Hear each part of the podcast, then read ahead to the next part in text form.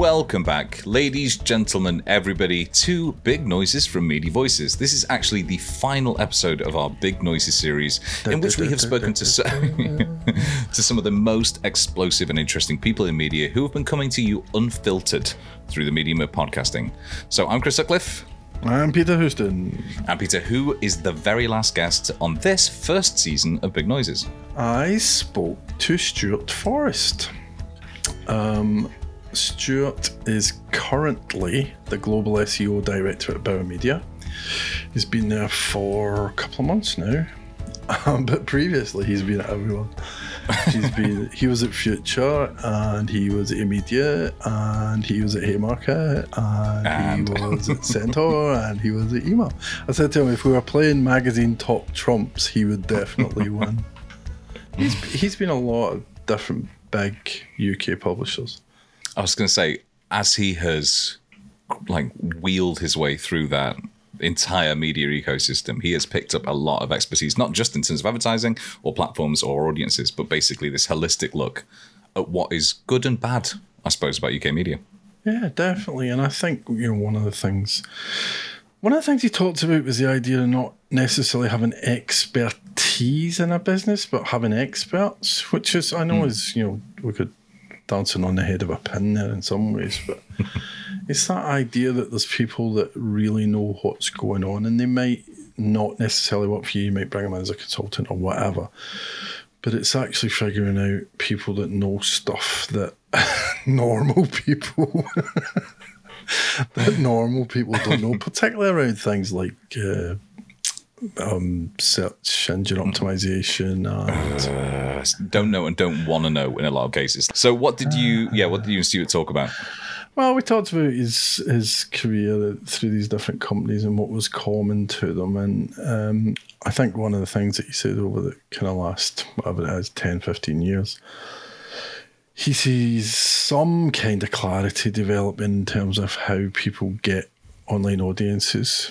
Um, the issue, as always, is that the platforms change the rules, What? and uh, we're all left going, "How do we fix this?" And traffic disappears, and I guess he's seen that more than most. That idea that you wake up one morning and half your traffic's gone. Um, but you know, he, he, he talked about the, the the kind of growth strategies that used to work that maybe don't work anymore. And as always, anyone that ever talks about platforms talks about over reliance on platform strategies. Um, so that idea that I mean, it's what we talk about in revenue terms, but it's the same thing. Your audience development strategy should be diversified. It should be you should be getting people come from all sorts of different places.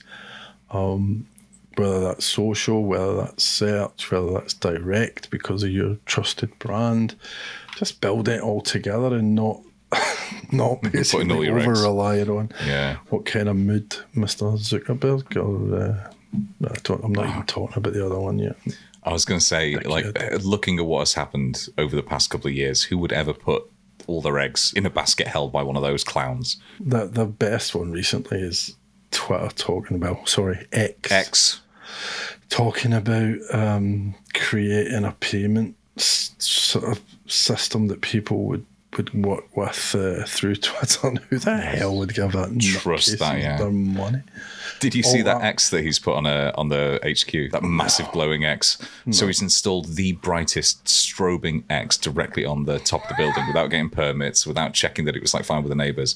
And I've seen people calling it the twat signal, which is just amazing. so platforms, publishers as frenemies. And there's something else in there which I saw in the transcript, which is his, I suppose, definition of clickable versus that term clickbait, because everything gets described as clickbait now, regardless of sort of what it is or actually whether it fulfills those criteria.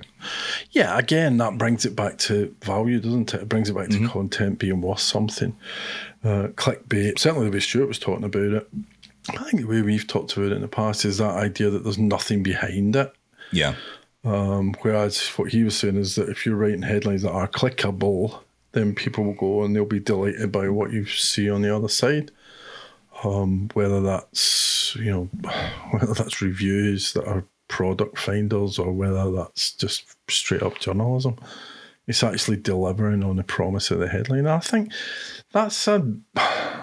I'm not saying that's a shift, but it's interesting to hear that that kind of codified rather than I'm not going to mention any newspaper publishers, um, which um, mm. that that are still on the clickbait trail. They're still ramming that stuff through. Again, you know, Stuart mentioned this. How come they do so well? How come Reach does so well in SEO when their content is not always fantastic?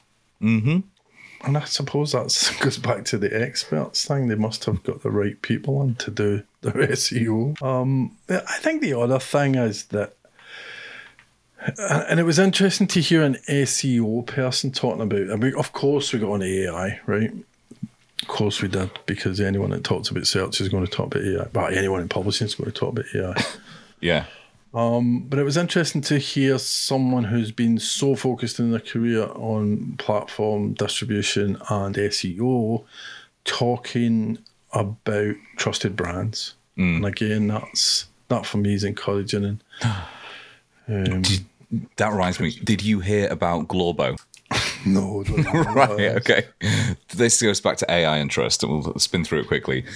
Um, so people people are fighting back against AI, you know, generated websites that are scraping posts for content and then just, you know, automatically churning out article just, after article after article. Like just for ads. Yeah, exactly. The way that the World of Warcraft, the game community, came up with it is they posted endlessly on the subreddit about a, a character called Glorbo completely made up character that was about to get like added into the game allegedly and all of a sudden all these websites that just rely on using ai to scrape and then create articles based on this were suddenly publishing who is Glorbo when is Glorbo coming to the game and it really showed up like who is a trusted brand online and who was just doing it for the ad revenue that could be a, a, a universal strategy to mess mm-hmm. with with AI. It's like um, what were those? I think, I think they were called trap streets, and they were put on old maps so that if somebody copied your map, all right, then people would know that they'd cop- they'd copied your map because there's a fake street on there.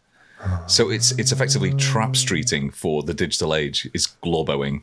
That's such a great phrase, trap streeting. Yeah, in it. Mm. Well, I mean, Stuart was pretty optimistic about AI in a in a in a high level sense. He says it's going to be a lot of pain for a lot of people, but oh, yeah. in a high level sense, he said that if publishers can get their head around using the tools, then it will make life easier, which I thought was an interesting take that we've maybe not had yet. Hey, Speaking of tools to make your life easier, we would like to say a big thanks to Glide Publishing Platform for their support for this episode and for the entire Big Noises series. They've been a fantastic partner for us. If you don't know them yet, it's a content management system for publishers, which means you don't need to get involved with software, having to spend your time and money reinventing your CMS over and over and over again. They do all the content management for publishers of all sizes. There's no need to get roped into building any of the back end stuff. You can just use their cloud services and away you go. So if you want to know more, have a look at gpp.io, give them a check, and thanks again to Glide Publishing Platform for their support for the entire Big Noises series. Yeah, it's been amazing. Thank you. Um, I, I, I know we're, we're doing this partly because, or not partly, because Esther's not here to keep us in line. um, she's got more important stuff to be dealing with right now. But um, it's been fun. It's been it's been interesting, just kind of digging into some of these issues, slightly longer interviews, um, people that uh, we wouldn't necessarily talk to sometimes. I, I've, yeah. I've, enjoyed it. Uh, it's been brilliant. Nice. Well, speaking of brilliant, then, how did you introduce Stuart? What did you begin by asking him? Well, this is the last time I'm going to say it. I know. End of an era. Actually, maybe not. We we have got a bonus episode lined up for October, November. What? So I absolutely started by asking Stuart about the stellar career he's had at all these different UK publishers, and he gives a brief overview of his current role at Bauer. Well, I've had my whole career in media. I've, I've always worked in media businesses. Um, initially, because I didn't really know what to do with my history degree from a mid-ranking university in the mid 90s, and so like many people, I uh, was unable to resist the lure of a media sales uh, three by one panel ad in the back of the Guardian, and um, and so actually my first job was, was at um, EMAP, so um, sort of what is now part, you know, somewhere yeah. deep in, in the Bauer corporate structure is is obviously the end of what was what was the uh, tail end of EMAP, and I was selling ads in B two B, uh, did that for a couple of years, moved into B two C, um, spent a long time in um, automotive magazine publishing at Haymarket. So I worked on, you know, brands like What-Car and Autocar initially in sales roles and then moved into a publishing role. Um, I mean, it's funny, isn't it? The publishing as a job title doesn't mean anything to anybody outside of media. It's like, it's one of those jobs that you, you know, your mum doesn't really know what you do. But really what I was doing was running brands, running P&Ls. And I guess I've been fully digital, I think, certainly for more than 15 years, if not 20 years. So um, when I was at Haymarket, we acquired um, a website called PistonHeads, and I worked very closely on that acquisition, and I ran that brand from acquisition to when I left. Um, Haymarket, and that was really good fun. You know, it's totally different to the traditional model at the time, where most of your audience came from content that you had published. Pistonheads was very different because it had a really, really big and active forum community of right. all these sort of slightly odd middle-aged IT contractors yeah. who owned TVRs. And it also had a big classifieds platform. So its rivals weren't really Autocar or What-Car. They were more what? like Auto Trader. TVR? TVR, um, it sort of went bust in a mm-hmm. in a in a puff of fiberglass smoke. Um, used to be quite exciting been, when you saw one of those pass yeah, by. Yeah, but what what the thing is with TVRs, you normally pass them because they had some critical failure that left them by the side of the road. But yeah, they were they were exciting. So so PistonHeads was brilliant because we you know we spent all of our time nurturing communities of people and thinking about how we would get volumes. You know, it was it was the sort of I think it's Pareto's law. It always is Pareto's law, but eighty percent of our impressions came from twenty percent of our content content, yeah. which was the forum and the, you know, and it flipped the model on its head. So that was really interesting and taught me a lot. I left Haymarket in 2013, had a couple of years consulting. So I, I went straight from Pistonheads to working for Justine at Mumsnet. Um, really, I mean, you know, Pistonheads and Mumsnet have got very little in common. I actually ended up working for Justine because one afternoon, some of the more rabid, sort of slightly Fathers for Justice corner of the Pistonheads community decided, very ill-advisedly, to stage an invasion of Mumsnet, and that's how I got to know Justine. And so I, I, went to work for her and helped her on business development stuff. And that was really, really interesting. Um, and then in 2014, I went to Immediate Media. Um, I uh, yeah, um, you know, if you sort of think back that far, Immediate Media was a brand new company then. It had been yeah. formed out of the rump of the BBC brands, you know, private equity backed, this sort of quite small publishing company led by Tom Bureau that sort of reversed into the behemoth that is Radio Times, publishing Gardeners World under license, and then much later on, um, owning the BBC Good Food brand. And that was really interesting. I really loved that. And I, and I, actually went in on a maternity cover contract, but ended up staying for nearly eight years. um, and, I, and, I, absolutely loved it. I thought, you know, immediate media was, was and I think remains a really exciting place to work. Um, Tom and Joe and Duncan and the rest of the team sort of, because it was a brand new company and a very big company that had come from so many different corners, they had to put a huge amount of effort very successfully, I think, into into sort of defining and then engineering this this brand new culture for a magazine company, a magazine and website company, and it's just a brilliant place to work. You know, really, really creative people, full of lots of ex BBC people, amazing brands like Radio Times, um, Gardeners World. You know, real real well-known, recognizable household names. And my role there was to build the digital business on Radio Times, so to, so to grow that that um, business, and had you know a huge amount of fun doing it. And it was my last brand P&L job. I, I kind of um, so the reason I sort of fell into doing what I do now really was I had seen the value on Radio Times of putting resource into some of those digital specialist skills that publishers could really benefit from. So um, audience development and SEO, and also um, commerce content. And I could, you know, that was a that really really helped to supercharge the growth of Radio Times. And so I moved from running Radio Times into a brand new central role, basically trying to bring those skills to the rest of the business. Because at that point at Immediate, you kind of had them more by luck than judgment. So if as a publisher you'd seen fit to invest in it, you did really, really well. But a brand like Gardeners World hadn't particularly. And so it was massively underperforming in search. And so I had a really good time for the next couple of years building this central capability that I remember clearly on day one was literally just me. And then by the time I left immediate media in 2021, it was, I think, 35, maybe 40 people. So working on technical SEO, audience development, um, audience data, and also we, we built a really, really big, um, content commerce function. So working, you know, working very closely with journalists, working very, very closely with the brand teams. And so I suppose uh, what, where, you know, what I learned from that is you know, that ability to operate kind of where the specialist practitioners and the brand meet. You know, there's, there's, there's some, there's some healthy tension in those two roles and there should be, um, one of the many tensions that sort of makes publishing work. But I found that I really enjoyed it. And I think my experience of working with, with content teams and brand teams on publications and kind of getting to know how media works and some of those kind of unwritten rules about how it operates and almost functioning as the translator between yeah. those teams and then specialist practitioners. Yeah. And I think if you can if you can make that work well, that's where the magic really really happens. Um, and so that's what I do. So I'm now um, so I went from immediate media to future in a new role as audience operations director. So technical SEO, training, data. Um, as often happens at Future, things move really, really fast. So my role changed quite quickly and um, ended up as SVP, um, global SVP of audience. So a much broader remit. Um, brilliant and you know loved working at Future. Um, they say that Future years are like dog years. So I was there for sort of um, 20, 20 months, I think, but it probably you know five years worth of experience easily. Um, and then I left Future early this year um, had a short break, and now I am a couple of months into my new role as global SEO director at Bauer. So my job is really, as I said, to sort of sit with one foot in the brands and one foot in the practitioners and make sure they're working really, really well together. Um, and, and so I spend a lot of my time, uh, it's a global role, so I'm working with colleagues in Germany and in the UK, which is really, really interesting. I think Bauer's a bit of a, it's not one of the it's not one of the publishing companies that you hear a lot about. But actually, if you if you look closely at Bauer, got some absolutely incredible brands, yeah. an enormous scale. Um, but it's a business that has been up until fairly recently quite content to let its print revenue um, um, drive a lot of its activity. And, and, and, and there's a, there's now a huge agenda for change at Bauer, which I'm really enjoying being part of. So, you know, really bright, new, young digital leadership team.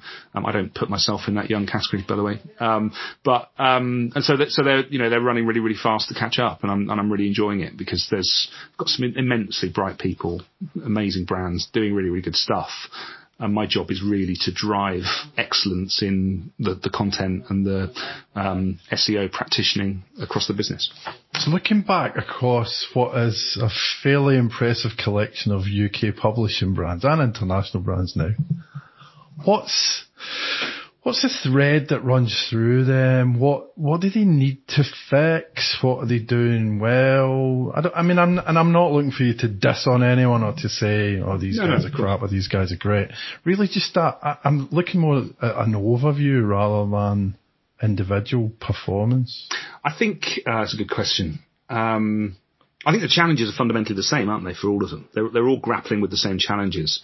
I think the differences between them is really how they go about tackling those challenges and sort of what what they spend their time doing. Um, and um, you know, so the, the, challenges are fundamentally, you know, the, as, as, old as the hills in, in, in the media business, which is how do you go and find an audience? How do you how do you solve the problems that they need solving, and how do you make money from it? So they've all got the same problems. I think the differences are really in the extent to which those businesses spend their time thinking about the strategy or thinking about the operations. So, you know, Future's clear strength, the reason why it is able to move so fast and has been able to grow so fast is that it's excellent operational execution. It's just really, really good at that, right? You know, it, it, it's, it has a playbook. It has a playbook for everything and it, and it executes that playbook incredibly well. And the whole business is really geared around operational ex- execution. And, and then it goes and finds businesses which it can apply that model to. So that taught me in a short period of time you know how to really up my game operationally um, and how to get a lot of stuff done really really fast.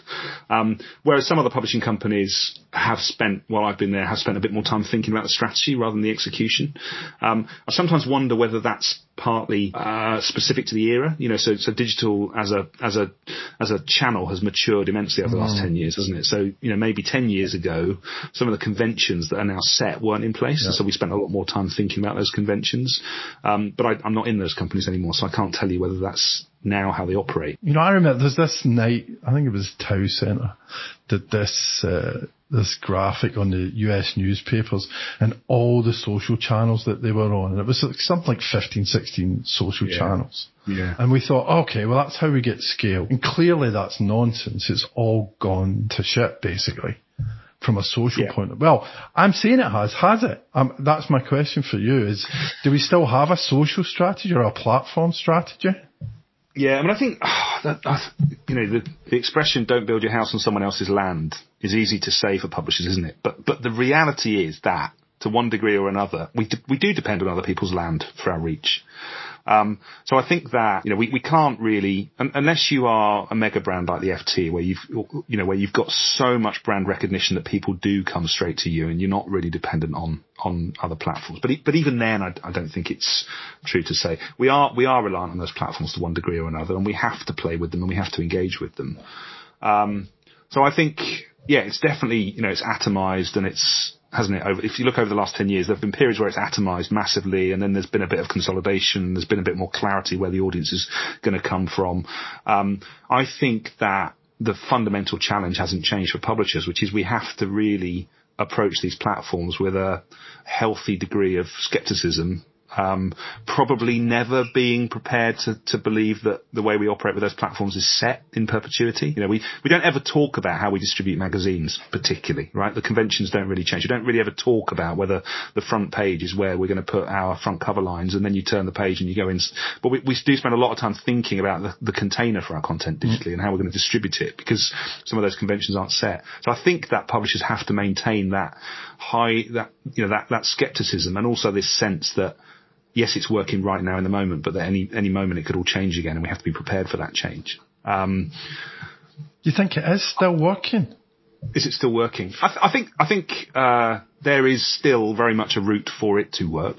I don't think it's universally the case that it's working for everybody. No, I mean, if you know, Christ, what was it? Reach just yesterday put out a profit warning, didn't they? Citing another sixteen percent 16% drop in, I, wrote it down, 16% drop in ad revenue, and they were blaming the fact that Facebook had yeah. um, you know, pivoted again on their algorithm and how much traffic they're going to send to publishers. And if you looked at the number on digital ad revenue versus print ad revenue, print was down 2% and digital was down by a much, much bigger margin. So they blame that squarely on Facebook. So, um, so I don't. I think. I think there is a recipe that will work right now. Yes, but but does it mean that that same recipe is going to work next week or or in six months' time or or in a year? I think if you go about life in digital media believing that, then you're not going to survive very long. So I think you have to be ready for change perpetually, and you have to be looking at what's coming over the horizon. And and I think crucially, you have to be listening. Um, I, I think Google. People often talk about Google as you know, pivoting constantly and constantly changing what it wants from publishers. I, have never bought that idea. Actually, I think Google are very good at signaling at some distance out the direction of travel and giving publishers and players and people who are using Google a pretty long you know, landing ramp to actually change the way they're working. I don't, I don't think Google really surprises people. I think if you're surprised by Google, then you haven't been listening. Um, because what it tends to do, whether that's on, whether it's on things like content quality or speed and performance, is it starts talking to you a couple of years out saying, this is going to become more important and this is how we're going to start making it more important. And eventually it makes it part of the core algorithm. If you've not been listening or changed your approach in that time, then more for you. Um, is that about having people that are able to listen? Is yeah. that about expertise? I, th- I think it's about having the experts in the business that can listen and can interpret and I think it's also about having a culture and a way of working, which means that you can adopt those changes and respond to them. Because, you know, these things aren't often things, you know, the, I'm fond of the oil tanker analogy yeah. where it comes to SEO. You know, it does, it does take a lot of inputs. Very often, SEOs kind of get called in when the boat has hit the lighthouse and there's crude oil pissing out and there's seabirds covered in fairy liquid. Whereas I'd far rather we were on the bridge with the captain in the first place, putting the inputs into the steering wheel so that we don't hit the lighthouse. Um, but you've got to be able to think reasonably long range for that to happen. But without um, bagging on reach, which we do way too often, um, I mean, that drop in revenue can't be a surprise, right? Can it? I, I, don't know. I'm not. I don't, I don't work at Reach. I, I mean, I personally, you know, I think was when was it? 2017, and I'm showing my age now. And I was I was I was running Radio Times at the time. 2017 was probably the first moment where publishers went from probably enjoying something like, you know, depending on who you were, 40 to 60 percent of their referral traffic from Facebook specifically, and it dropped like a stone overnight. I remember it very clearly on Radio Times if you're still running a business which is that dependent on Facebook, yeah. you know, eight years later, then then I think you need to diversify your audience strategy. Um, but it's really it's really easy to say that outside of a business, and when you're in it and running it, and you know, I think probably particularly for news publishers rather than special interest content publishers, there has been that traffic for longer. But it's clear that you know it's going to come to an end at some point. Do you so think to go back to your oil tanker analogy? Uh, I've changed that to a Titanic analogy. Do you think that just people are just enjoying the fact that they're on this big luxury liner and it's going fast and things are working and, and no one's paying attention to these icebergs? Yeah, and I, I think that's the key point. You know, um, some of the conventions around, we've got good at publishing for, for Facebook, haven't we? As a business, it's kind of become, you know, I was thinking back, you know, where, where were we 10 years ago? 10 years ago, we were, we were establishing the conventions, we were playing around with it, we were working around, you know, we were working out what thing, you know, what sort of headline treatments worked well. We were all on Twitter, media people were on Twitter and really hoping that eventually Twitter would sort of find the people that we knew we had to reach, but probably putting more effort into it than we deserved. Ten years on, Twitter's a, an awful bonfire of of some of the worst dregs of humanity, and we'd rather our audience weren't here.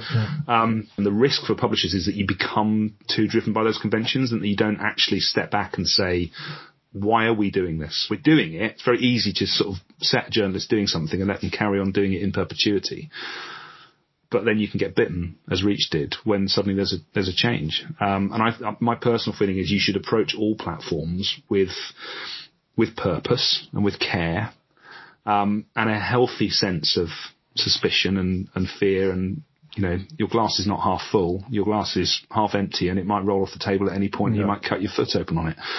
Um, and I think if you don't do that, then you, then you can be caught. But, you know, there are plenty of examples of publishers that are very successfully able to predict those waves and you know either either reduce their risk or or diversify in, a, in, in time. Is there, a, one of them. is there a big difference between you know talked about Google and Google's signaling where it's going fairly far out? Is there a big difference there between the likes of Google and Facebook? Or some of the newer platforms, TikTok or Instagram or whatever. Yeah, I, I think so. I mean, I think you know, some of the newer platforms, TikTok and Instagram, have, have, have never been about saying the business model you're going to drive with us is about referral traffic. They've never said that. It's never been part of the mix. So publishers have always had to find ways of monetizing that attention that they can get with their content on those platforms in a different and creative way. And I think, I think, you know, it probably means that there are less opportunities to drive revenue, but they're there for the right publishers. Um, for me, I think Google has, and I hope, hopefully I'm not being excessively optimistic. I'm never excessively optimistic, but hopefully I'm not being here. Google has always felt on the sort of enemy to friend scale, probably more like a friend for a longer period of time mm. for publishers than Meta has. Um, personally, you know, Google's Google's you know even even with SGE rollout, you know Google are being quite explicit in saying to publishers, of course we're going to carry on sending links to you. You know you had you had Barry Adams on a few weeks ago. He was mm-hmm. making this point, wasn't he? That that he didn't believe it was a doomsday scenario for publishers, and I think you know the optimist in me probably has to think that. Whereas I've not been that optimistic about Facebook and Meta for for, for nearly ten years because because it's just felt really clear to me that what publishers bring to Facebook is the context that helps drive value in their ad business and the value exchange is really clear, which is that in return for that context, you're going to give us traffic we can monetize. And as soon as that value exchange is upside down, which it's been, you know, progressively happening from 2017, I think you should question why you're doing it. Why, you know, why on earth would you be bringing that context to that platform where you've got less and less hope of, of bringing any any of it off in a way that can be meaningfully monetized? So, what does a sensible strategy look like? A sensible audience strategy that's taken in search and social. I think so. I'd add a third tier to that, which is which is email. Uh-huh, okay. So so and look, this is not particularly revelatory, but I'd see certainly search and and to a much lesser extent social as the top of funnel, and you know the way of reaching people, and you know you can't escape the fact that it is it is hardwired into human beings that when they want to go looking for something, they're going to go to one of those big platforms. So, and, and certain types of query work best on on some types of platforms, and and certain types um, work best on others. Um, but you know, Facebook and sorry, search and to a lesser extent social is your top of funnel. And then I think what publishers have really got to focus on, and not enough of them are doing it well enough, in my view, is is how do you deliver ROI on that on that initial reach by by getting those people to to, to have a direct relationship with you as much as possible. And there's a number of ways of measuring that. You know, it, it could be brand searches on, on, on Google. You know, if people are just going to go by default to Google, then, then look at developing your brand search traffic. But I think that there are, you know, the, the publishing business models that really excite me are the ones where people succeed in reaching people via search and then do such a great job of solving the problem that somebody's prepared to have that direct relationship with you via newsletter. There's a business we bought at Future, um, last year called Who What Wear. It's an LA based fashion business with a UK arm. It's a really, really interesting business because, um, and, and you feature public with these numbers. It was in the um, investor um, events last year. Unlike most publishing businesses, I think Who What Wear's traffic from search is around 40% of total traffic and 40% of it is from newsletter they've got a really interesting and diverse audience strategy that's using those different channels really effectively. So if you look at Who What Wear, which is a fashion business, LA based fashion content business that Future bought in 2021. It's a really interesting business and very different to a lot of publishing businesses because, you know, unlike many publishing businesses where 60 or 80% or more of traffic is coming from Google, Who What Wear, and they're public on these numbers, I think. It's around 40% search, 40% email. And the reason why that works is that if I'm trying to buy a laptop or a car, I'm going to probably make that purchase once or twice a decade, right? I do it infrequently and the publishing company needs to make sure that when that happens, you are there in search because that's likely to be the channel that I'm going to go to to make that purchase. And you're there to help me in the moment and then I'm probably going to go away again and not, and not, um, engage with your brand. Whereas if I am into fashion, and as we sit here in our two, in our matching black t-shirts and, and, and white beards, I'd hazard a guess that neither of us is that into fashion. But people who are, you're perpetually prepared to spend money on fashion, right? Um, I'm a cyclist. I can always be talked into spending money on cycling, even if I haven't got that need. And so the, the, the, nature of your relationship with, with that consumer who's more of an enthusiast as a publisher has got to be different. You've got to be having that constant dialogue with them because you can, you can nudge somebody into a transaction with inspiration rather than problem solution. You know, it's the old, am I solving a pain or am I creating a gain for you as a consumer? And so Who What Wear has done a really brilliant job with its email strategy. You know, it reaches people first off via search, but then it presents this newsletter program, which is just brilliant. You know, if you look at the way they execute their their um, subject lines, it's really, really good stuff. Um, it's really engaging, and it and it works. It really, really works. So what I'm, what I'm thinking there is, I'm contrasting what you've just said with the yeah. clickbait approach, which yeah, is yeah, all about driving traffic. You know, you won't believe what happened next kind of headline. Yeah, I, I, I, was d- doing some training for our editors on Google Discover last week, and the, and the and the phrase we use is, you know, it needs to be clickable, not clickbait, right? So so so the content must be engaging and entertaining and solve a problem and solve a need and be different.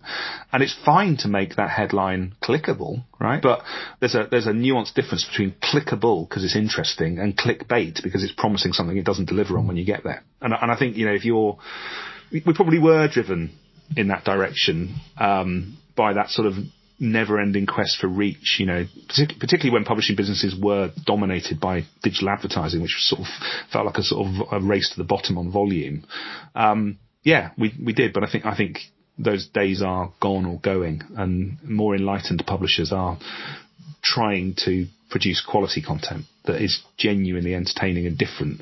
Partly because that's what Google wants, right? You know, we've, we've not talked that much about Google search, but the, you know, the, the, direction of travel for Google's algorithm over the last 10 years has been more and more towards quality. And I think it's getting yeah. better and better at distinguishing between genuinely good quality and content which is, which is not so good. You're, you're kind of at the beginning of that journey with Bauer. You've been yeah. there for what, almost two months? Yeah. And you mentioned earlier that Bauer was kind of heavy on print in the past. And one of the things that I've always found interesting about Bauer is that, they, like you said, they weren't well known as a publishing company, but their publishing brands are well known. Yeah, yeah, yeah.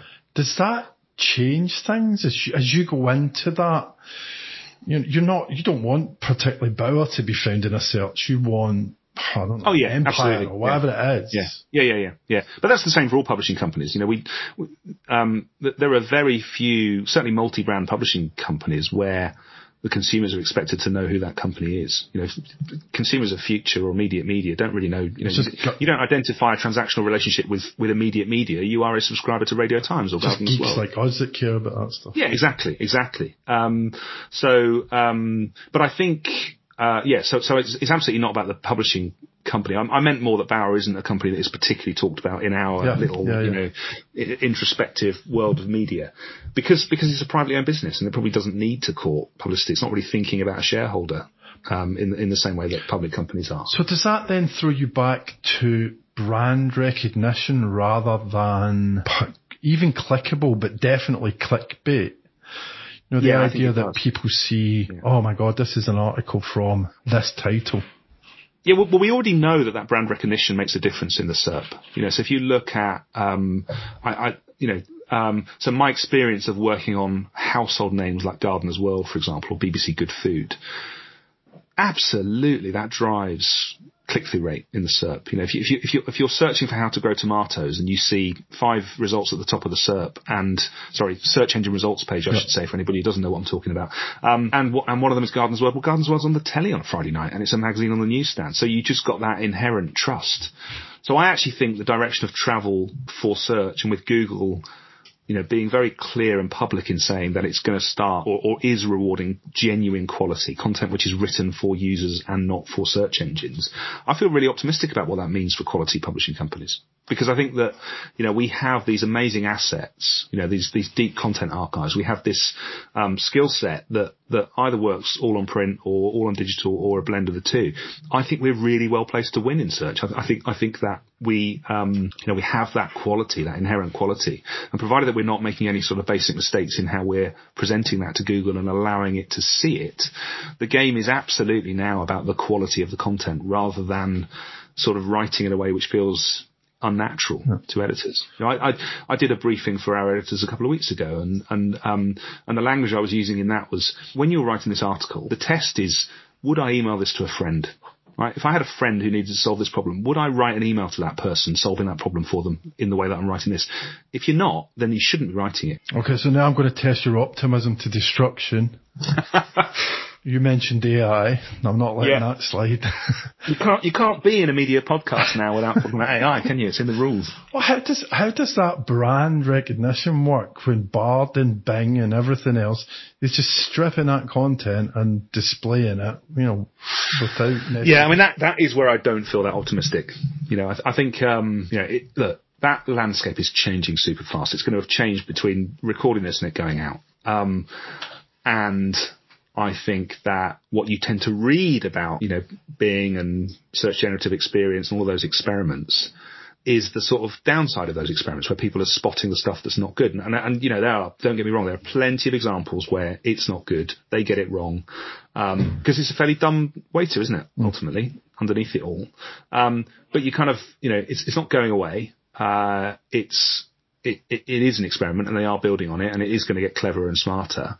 Um, but I do worry about that. You know, I, th- I think that for publishers in general, over the last 10 years, as what has appeared in the search engine results page has become more and more complex and less about 10 blue links and more about various other search features, there have been many moments along the way where the business model for publishers of create content, get it to rank, get the click, solve the user's problem and monetize it is being challenged. And, and some, some are right. You know, the, the old adage about, you know, you ever heard the story about the Celebrity Heights website? You know, guy, guy built guy built a, a, massive advertising business based on a website which answered one question, which is how tall is right? So, you know, how tall is Tom Cruise?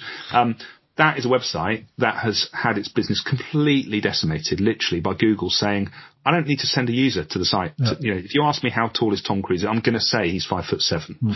Um, but that's not a stable publishing business, right? You'd never build a magazine based on, on answering that single query. Um, and so publishers have to find the niche that Google can't deal with in the SERP and that they can send you to to solve. And I think that AI in the SERP starts to question that. You know, where Google is, is trying to solve the problem of how to buy a laptop by um, aggregating content from a number of different sources and, and often doing it badly um, I think that's a, that's a real problem, a real risk. I don't, I don't yet know what the answer is. I mean, you know, I'm, I'm working pretty closely with PPA's got a really good working group on AI and, and they're starting to, they're starting to think about, you know, firstly, how, how should we be talking to the platforms? How should we be lobbying the platforms? You know, let's make sure we have a seat at the table if governments are starting to think about legislation about this sort of thing. But then on a more practical basis, let's lean into the power of that collective of publishers and start thinking about knowledge sharing and, and how you know what what are good practices, what are, what are some of the conventions that will be established. But yeah, I do I do think. Um, AI and ML, where it affects the consumer experience in search, is, is where it's a risk. In, in lots of other areas, I think I feel really optimistic about it. I, I think it's really, really interesting. I think it just puts pressure on publishers to be in other platforms like newsletters you mentioned before? Yeah, I think it does. I think it does. But I also think that um, you know, I mean, AI has been here for, ten, you know, it's not, yeah, we're, we're, talking no, about it so much now, but it's been around, you know, Google's been, Google's had an increasingly AI and ML driven algorithm over the last 10 years. Um, and that's made it much more challenging for publishers and, and, and change is happening faster. And, um, but ultimately I think it will be good for, con- for, for good content quality publishers because it's becoming harder to fool Google. It's becoming harder to, to rank with crap content. Yeah. And, and that's ultimately good for us, provided that we're not trying to run our business, businesses in the way that our sort of cheaper challenges have come along in the past. You know, you, if you start start running a as a as a big quality publishing company, if you start structuring your cost base around cheap clickbait, then you're going to get bitten. But but fortunately, most of the big players haven't done that. Um, I think the other the other side of AI and ML for me, which I think is fascinating, is that sort of exoskeleton that it gives us in the way we work. Um, you know, not necessarily what somebody sees on the page, but how we get to that finished product. That's really really interesting and appealing to me. I mean, I, I went down a rabbit hole late last night because one of our sites, which I started working on just after I joined, which was a bit broken, has apparently, you know, it's, it's, it's, now fixed. So a lot of the stuff that we've done to fix it is now starting to work. So I've got this massive change in data that I'm, I'm working with. And I just chucked a couple of CSV files at ChatGPT last night. And I'm not joking. In 25 minutes, I had some amazing data visualizations of exactly what's improved and what hasn't. That would have been a day or two of work with me talking to an analyst. So that sort of ability to not spend your time working on the process and spend your time thinking about you know what it means and what and, how our behaviour needs to change. I, I, find that fascinating, really, really liberating. It's, uh, Do you think it's a great again that's publishers bringing a short term view? So we look at it and we know that we need search traffic and we freak out because we think Bing or Bard or whatever is going to steal our traffic.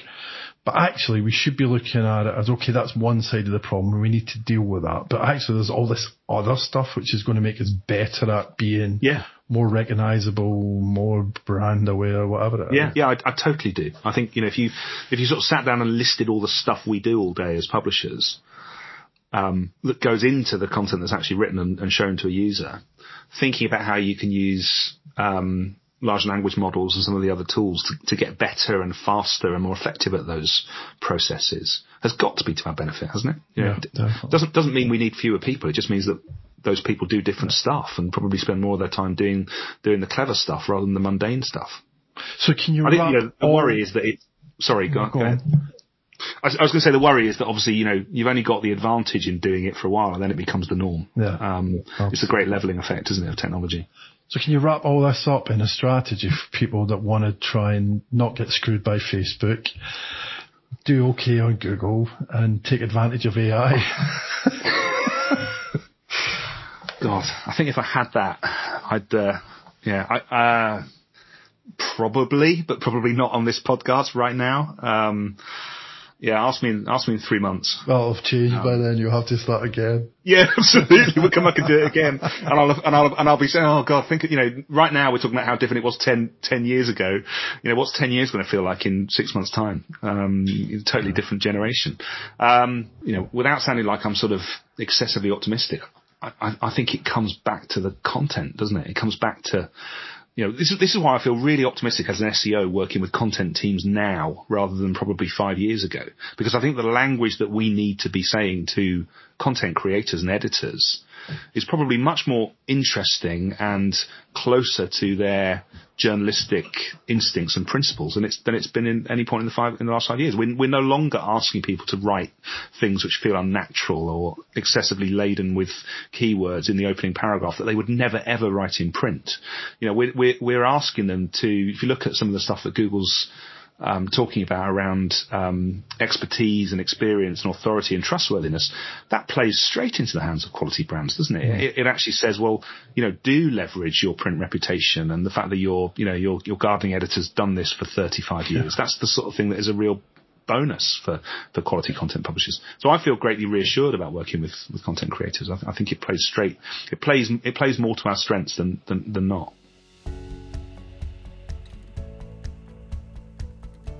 So thank you very much to Stuart for that. Thanks, Peter, for doing the interview. I know you enjoyed mm, it. Joy. Um, and one more time, thank you so much to Glide Publishing Platform for the support for the entire series. As mentioned, if you do want to know what life without having to build a CMS looks like, you can check out gpp.io and we're going to have to figure out what life without media voices looks like for, for at least a couple of weeks, uh, as we are coming to the end of the Big Noises series, and we're now coming up to a effectively what late summer hiatus. Yeah, summer yeah. break summer break. But yeah, thank you to everyone who's stayed with us for the entire Big Noises series. It's been a pleasure. You know, we might revisit this format again in the future. We're always mm-hmm. trying new things on Media Voices. But for now, thank you so much for listening and have a great summer. Bye.